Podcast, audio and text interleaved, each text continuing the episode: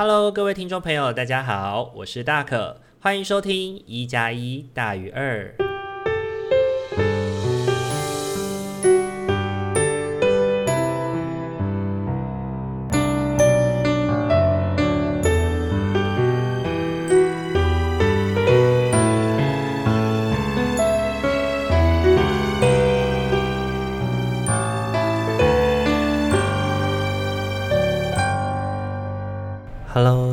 朋友，大家晚安！欢迎大家在礼拜天的晚上回到我们一加一大于二的节目当中。这个礼拜，相信对大家来说都是一个相当辛苦的一个礼拜吧。这个礼拜呢，台湾的疫情状况可以用有一点严峻来形容。那这个严峻的状况，其实相信对于大家来说都是很不乐见的事情。那这一个礼拜呢，同样的对大可来说，也是一个影响非常严重的一周。这个礼拜其实大可有一直在想要不要停更，因为说实在的，自己的状况并没有到非常的好，那也很担心说这个不好的状态可能会有一点影响到听众朋友们。但后来还是选择了录音。那原因是因为我觉得，在现在的这个状态之下，我们更不要把自己关起来。我们应该要试图运用网络，运用我们现代人可以使用的工具，尽可能的彼此连接。那这一个礼拜呢，其实发生了非常多的事情哦，因为。嗯，很多的足迹呀，然后很多的确诊案例呀，然后不断的每天都新增了更多更多的案例，其实会让大家更加的焦虑，更加的恐慌。那，呃，大可能够想到的，其实就是透过录制一加一大于二，让大家能够感觉得到，哎，还有一个人能够陪伴着你。那在这个漫漫的岁月当中，也许会让你感觉到不那么的孤单。那。跟去年一样哦，其实大可能也会很想要跟大家分享一些，呃，照顾自己的方式。那这个照顾自己的方式是最近在疫情的爆发期间，也许会让你心情不是很好。那在这边呢，大可要特别的提醒你是，我们要开始试着去专注一些我们可以控制的事情，来帮助自己去摒除一些自己无法控制的事情。OK，那面对那些无法控制的事情，我可以试着让他们过去，不用太过在意。比如说，去在乎这个疫情不知道还能够持续多久，或者是别人对疫情的反应是什么，然后或者是试着去预测整个疫情的发展，还有不断的去关注别人的行为，别人有没有乖乖的拉开社交距离，别人行为这么做背后的动机是什么？OK，简单来说呢，就是，呃，减少的关注他人，更关注于照顾自己，更关注于自己可控的事情上面。那什么是我们可控的事情上面呢？第一个，可能保持正向的态度，那遵守指挥中心的规定，去关注意自己的社交距离，然后保有善良仁慈的心。OK，在家里找些能够在家里做的事情，像大可这个礼拜就开始进行大扫除，或者是把之前很久没有机会阅读的书籍、看的影集，开始把它慢慢的看完。OK，然后呢，如果你已经觉得，呃，过度的去。铺露在社交媒体上面，因为相信对大家来说，应该也有很常有一种状况的感觉，是打开 Facebook、打开 Instagram，上面全部都是今天的疫情啊，然后整个状态啊，又新增了几例啊，很多很多很多的事件，不断在充斥着我们的新呃 Facebook 或者是其他社交软体的版面。那其实不断这样的过度的暴露在这样的资讯之下。对我们来说是很容易产生恐慌的，产生害怕的。那这种时候呢，不妨请你关掉社交的软体，然后关掉新闻，好好的闭上眼睛，静下心来，然后呢，透过可能 Line 啊，或者是透过其他的方式来跟你的朋友保持连接。像大可最近就很喜欢运用 Discord。来跟自己的朋友好好的玩一场游戏，或者是一起聊一聊最近彼此的感觉，然后互相打气，互相鼓励。我们专注于那些能够照顾自己的部分，然后把自己那些无法控制的事情慢慢放下。那当然呢，这个疫情呢，其实也冲击了非常多的人哦。我相信，对于有一些在收听大可的节目的听众朋友，可能也会很有感觉。去年的这个时候，其实听众朋友都知道，大可是一个行动工作者，所以呢，我们在行动工作的过程里面呢，呃，很仰赖。能够进到机构或者是进到学校里面带领活动，但是因为疫情的关系，去年呢曾经有一度是禁止任何的活动的，所以那个时候大可的状态就是没有收入，对，那个真的状态是没有收入的状态。然后呢，今年的状态其实对于大可来说是更加严峻的，因为对于儿少工作者来说呢，暑假是一个旺季。暑假是一个大量办活动的季节，但是呢，因为疫情的关系，所以现在很多的活动都慢慢的得到取消了。那对于大可来说，那种感觉有点像是等候被宣判。那今天可能就被取消一个工作，明天又一个，后天又一个。然后有一种永无止境的感觉，那我其实也去认识到自己的状态，有一种焦虑，然后有一种悲观的，然后也非常的担心，对。然后在这个过程当中呢，也在社群软体上面接收到了一些不那么不那么好的指控。对，那这个指控不是针对于大可本人，可能是针对当跟大可一样的，就是创业者，或者是行动工作者，或者是译文工作者，然后当他们在高声疾呼自己快要活不下去的时候，得到的回应却会是，呃，现在当然是以疫情为优先啊，然后有的人甚至把话讲得很难听。就是说，只有要饭的才会把饭看得比生命还要重要。然后，或者是有些人会提到说，本来在疫情底下，有些人就是应该要被牺牲掉的。那对于大可来说呢，讲这样的话的人，其实还蛮人，还蛮让人感到心酸的，也蛮让人感到难过的。就是这个疫情呢，区分了谁适合活下来，什么样的业态适合生存。那无法生存的人呢，就是你自己的问题。但我觉得这跟去年的状况非常的，去年的社会氛围非常的不同哦。去年的社会氛围呢，大家共体时间，大家一起努力，不太会有人说这样子的风凉话。那我觉得我会把一切归因于在疫情底下，大家的焦虑变得。只能够更多的照顾到自己，然后面对别人的苦难也只能够视而不见，甚至是面对到疫情的挑战的时候呢，我们也只能牺牲掉他们了。但是我一直在想的是，我们有没有办法，我们不要牺牲任何人，然后让大家一起能够生存下去呢？OK，就像去年的疫情有发有关于译文的补助嘛。那有关于呃疫情的关系，所以影响了工作的人的补助。但是呢，去年的这个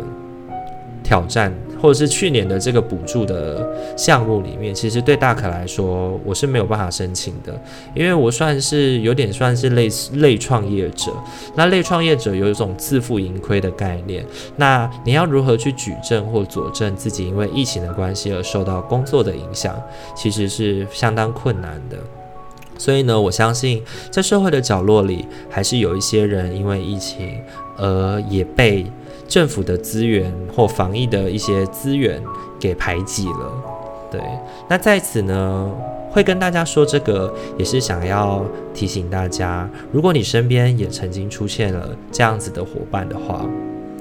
请你要试着用比较平和的心去倾听他现在正在说他的什么困扰。那大可昨天呢，也在看了一篇文章，心里面很有同感，然后想要跟大家分享哦。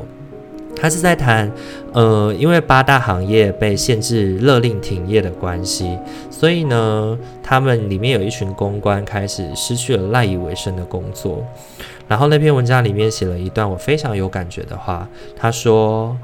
他们公关和我们团队过去熟悉陪伴的无家者很不一样。他们年轻，身体健康，有固定的工作收入。这经验使我毛骨悚然。我们常说，任何事件的背后都有漫长绵延的脉络，环环相扣的结构性因素使然。然而，人掉落的一瞬间，却发生得如此的快速，如此的突然。没有人想染疫，没有人喜欢长期待在封闭、空气不流通的空间，也没有人想在自己的国家被当作防疫的破口。那为什么要在这里呢？因为要找房租，要吃饭，机车要加油，人要努力活着，试着维持生活啊。我们没有不一样，都只是想好好运作活着一世。病毒是无差别向人袭来。但人对待人，能否更有意识地善良着呢？其实，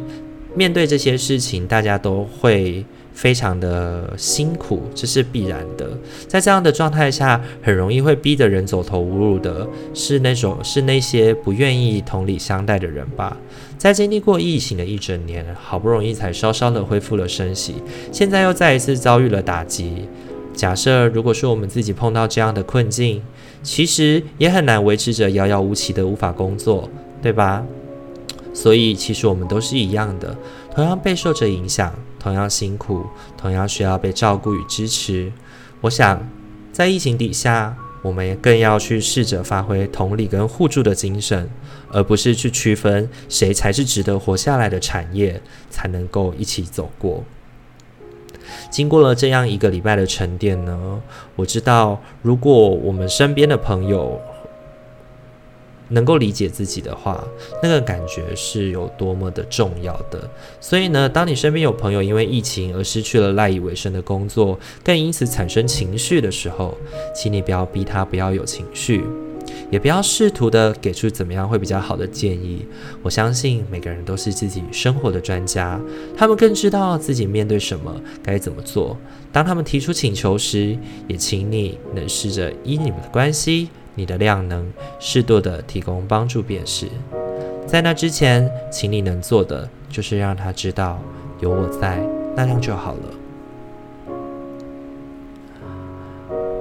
我觉得。在疫情底下的大家，其实真的是都很辛苦的。那即便是在收听这件这这一集 Podcast 的伙伴，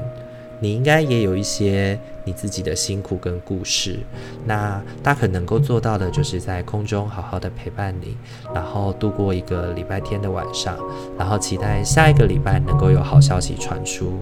那提醒大家也要注意。疫情指挥中心的指示，让好好的照顾自己。那疫情的过程其实也很考验我们跟自己、跟家人的相处。然后希望可以透过这个过程，来让彼此更加认识吧。然后也紧紧相依。那如果你是自己一个人住的，请千万不要觉得自己孤单一个人，试着去找一些能够转移自己注意力的事情，或者是上网，透过网络、语音、视讯与大家进行连接，好好的照顾自己。好，那接下来呢，我们要进入今天的。嗯，大众的疗愈自我的时间了。那今天呢，大可为大家选的是仅仅的天使牌。我透过天使牌想要传递给大家的今天的过程是，嗯，我们的主题设定是面对疫情，我应该用什么样的态度来去为自己做准备？面对这一波疫情，我能够用什么样的态度为自己做准备？好，同样的邀请大家在心里面默想，从一号到四号牌，然后让自己心里能够沉淀一下，想着面对疫情，我能够怎么样使自己面对，或者是如何与这样的自己相处？给大家一点时间，好好沉浸一下自己喽。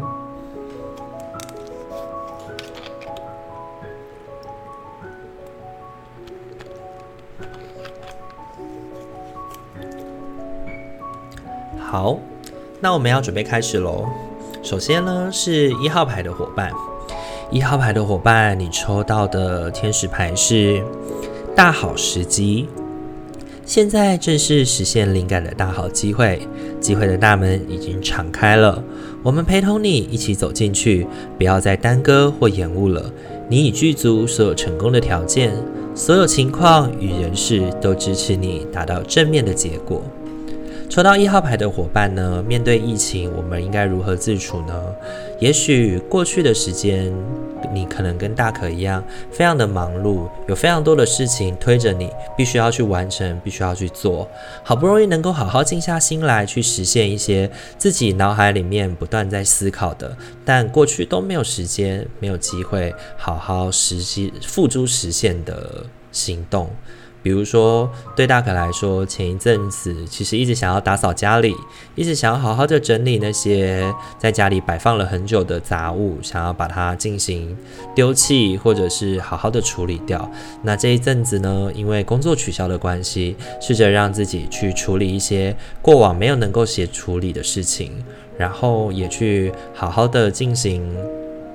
过去我们可能做不到的事情，然后去追那些没有能追到的剧，然后同时呢，这个疫情也给一号牌的伙伴的启示是，好好的去思考，在疫情底下我们如何能够继续生存下去，然后去实现一些自己过往天马行空的想象。OK，像我身边的朋友，有些人就开始试着拍影片，有些人也开始试着录制 Podcast。那我觉得这也是一个蛮好的自我实现的过程哦。那这个是给一号牌的伙伴的面对疫情的自我提醒。好，接下来的部分的话是给二号牌的伙伴。二号牌的伙伴，你抽到的天使牌是你渴望什么？你现在有机会依照自己内心真实的渴望来撰写剧本。一旦你清楚决定自己真正的渴望，知道自己已经准备好并值得拥有时，他们就会神奇的涌入你的生命里。那我觉得二号牌抽到你渴望什么的伙伴呢？呃，天使牌要告诉你的事情是，也许面对大环境的改变，面对疫情的看起来的失控，其实对我们的内在造成了非常多的焦虑，非常多的不安。但就像大可一开始说的，我们更聚焦在自己心里面可以做到的那些事情，可以控制的那些事情，然后回归到自己的本心，好好的去思考现在的自己与生活。然后与其他的事情是否真的会造成生命的困扰，或者是会造成自己活不下去，或者是需要他人的帮助，好好的立定下来，面对自己内心真正渴望以及害怕的事情，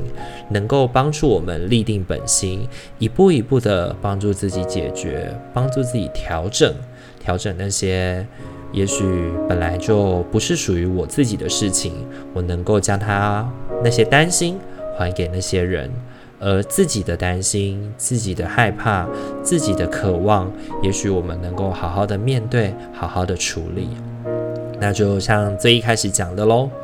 我们不去在乎别人的想法，然后别人能怎么做。然后别人没有保持社交距离，我们更多想的事情是我们自己能怎么做，我们渴望拥有一个怎么样的生活。OK，那这个是 for 二号牌的伙伴，二号牌的伙伴抽到的是你渴望什么？好，那再来是 for 三号牌的伙伴喽，三号牌的伙伴，你抽到的天使牌是